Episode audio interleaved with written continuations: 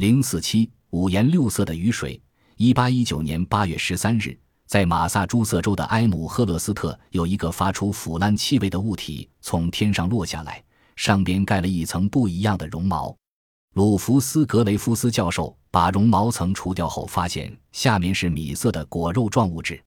在接触空气之后，物质表面的颜色变成了青灰色，很像静脉血的颜色。据说这物体在降落时带着耀眼的亮光。一八一九年十一月二日，在比利时的布兰肯伯格地区下了一场红雨。一般来说，红雨的形成是因为雨水中含有大量的由龙卷风带起的红沙。但是，对一百四十四盎司布兰肯伯格红雨水进行蒸发试验表明，当雨水减少至四盎司时，尚未发现任何红沙。在进一步的分析中，发现了一种氯化钴物质。但在分析报告中，并未能解释清楚出现这种现象的原因。一八四六年三月十六日，我国上海市上空落下一种橄榄色的粉末，把粉末放在显微镜下观察，首先可以看到里边含有二种毛发状的物质。用倍数更高的显微镜观察，可以发现里边的水棉属物质系一种海藻。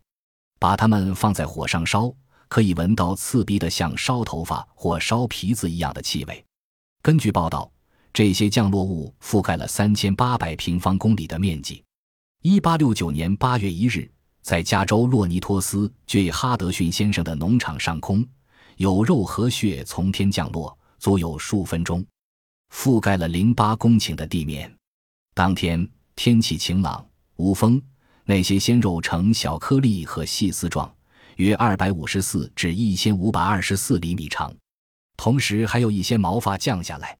一八六九年八月九日，《旧金山晚报》的一篇论及这一现象的文章中还提到，在两个月以前，在圣克塔拉县也降下过血和肉。一八七零年二月十四日早晨，在意大利热那亚有一个淡黄色的物体从空中落下来。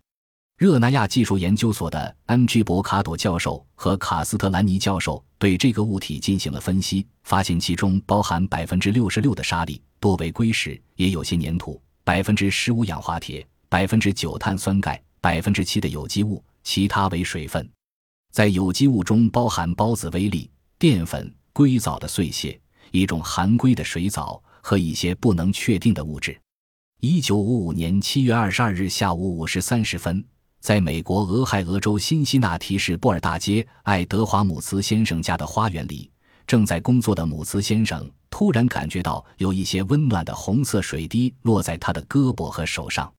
过了不大一会儿，他的四周都下起了红色的雨，天空的云层中涌出一个乌黑云团，红雨就是从这团云彩中落下来的，正好落在花园里的桃树上。我抬头仰望。摩斯说：“发现正上方三百米处有一团从未见过的怪云，并不很大，但颜色非常奇特，呈暗绿、红色和粉色。红色的云正好同落在我身上和桃树上的两滴的颜色一模一样。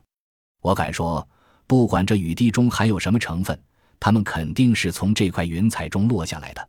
我对着云块凝视了几分钟，想辨别出它到底是什么物质构成的。此时。”我刚才被雨滴淋着的裸臂和双手部分开始有烧灼感，他们的确被灼伤了。我感觉就像是把松节油涂在了割破的伤口上。我赶快跑回屋子，用热水和肥皂仔细清洗。这些雨水很像鲜血，摸上去油油乎乎的，还有点粘。第二天一早，爱德华姆茨先生发现花园中的桃树和树下的草皮都已死掉。树枝上挂满的桃子都挤干瘪。下雨时，在那一带上空并没有飞机经过，亦不像某一个化工厂能够产生一块在某一小片地区上空静止不动达数分钟之久的云彩。美国空军曾派人就此采访爱德华姆斯先生，并取走了桃树、果实和草坪的样品。他们并没有公布研究的结果，死雨的实质依然是个谜。除此之外，奇奇怪怪的雨还有很多，不胜枚举。